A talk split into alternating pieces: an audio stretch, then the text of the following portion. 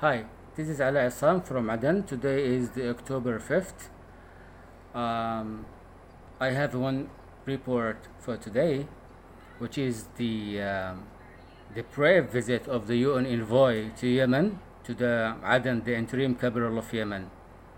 Actually, this has happened after uphill days of clash in the downtown um, Thira district.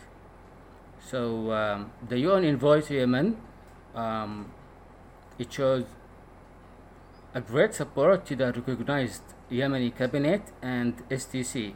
This clearly, I understand it through his visit, um, through his uh, brave visit uh, to the city.